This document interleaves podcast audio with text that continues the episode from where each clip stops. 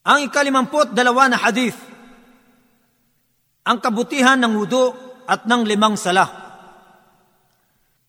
عن عثمان بن عفان رضي الله عنه قال قال رسول الله صلى الله عليه وسلم من اتم الوضوء كما امره الله تعالى فالصلوات المكتوبات كفارات لما بينهن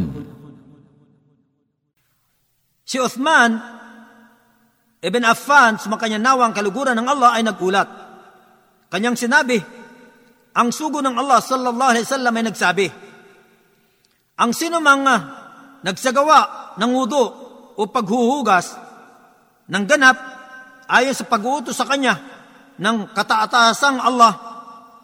Sa gayon, ang mga obligadong sala ay magsisilbing kapatawaran ng mga kasalanan sa pagitan ng mga ito.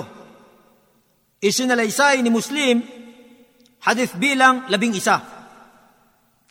Ang tagaulat ng hadith na ito ay uh, nabanggit na sa unang hadith.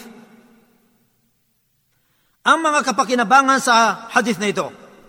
Una, ang wudu o ang paghugas ay isa sa mga dakilang pagsamba na naglaan ang Allah ng malaking gantipala para dito.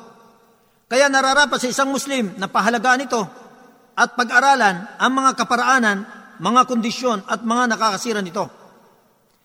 Pangalawa, naglalaman ang hadith na ito ng paghihikayat tungo sa ganap na pagsasagawa ng wudu at ang pagpapabuti nito. At pagkatapos ay ang pagtaguyod sa mga iba pang pagdarasal ng taimtim at mapanatag.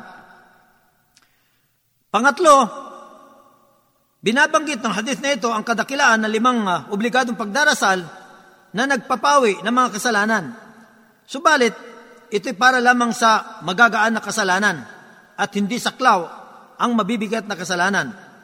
Sapagkat ang mabibigat na kasalanan ay napapawi lamang sa pamagitan ng wagas na pagbabalik loob, kalakip ang mga kahilingan nito.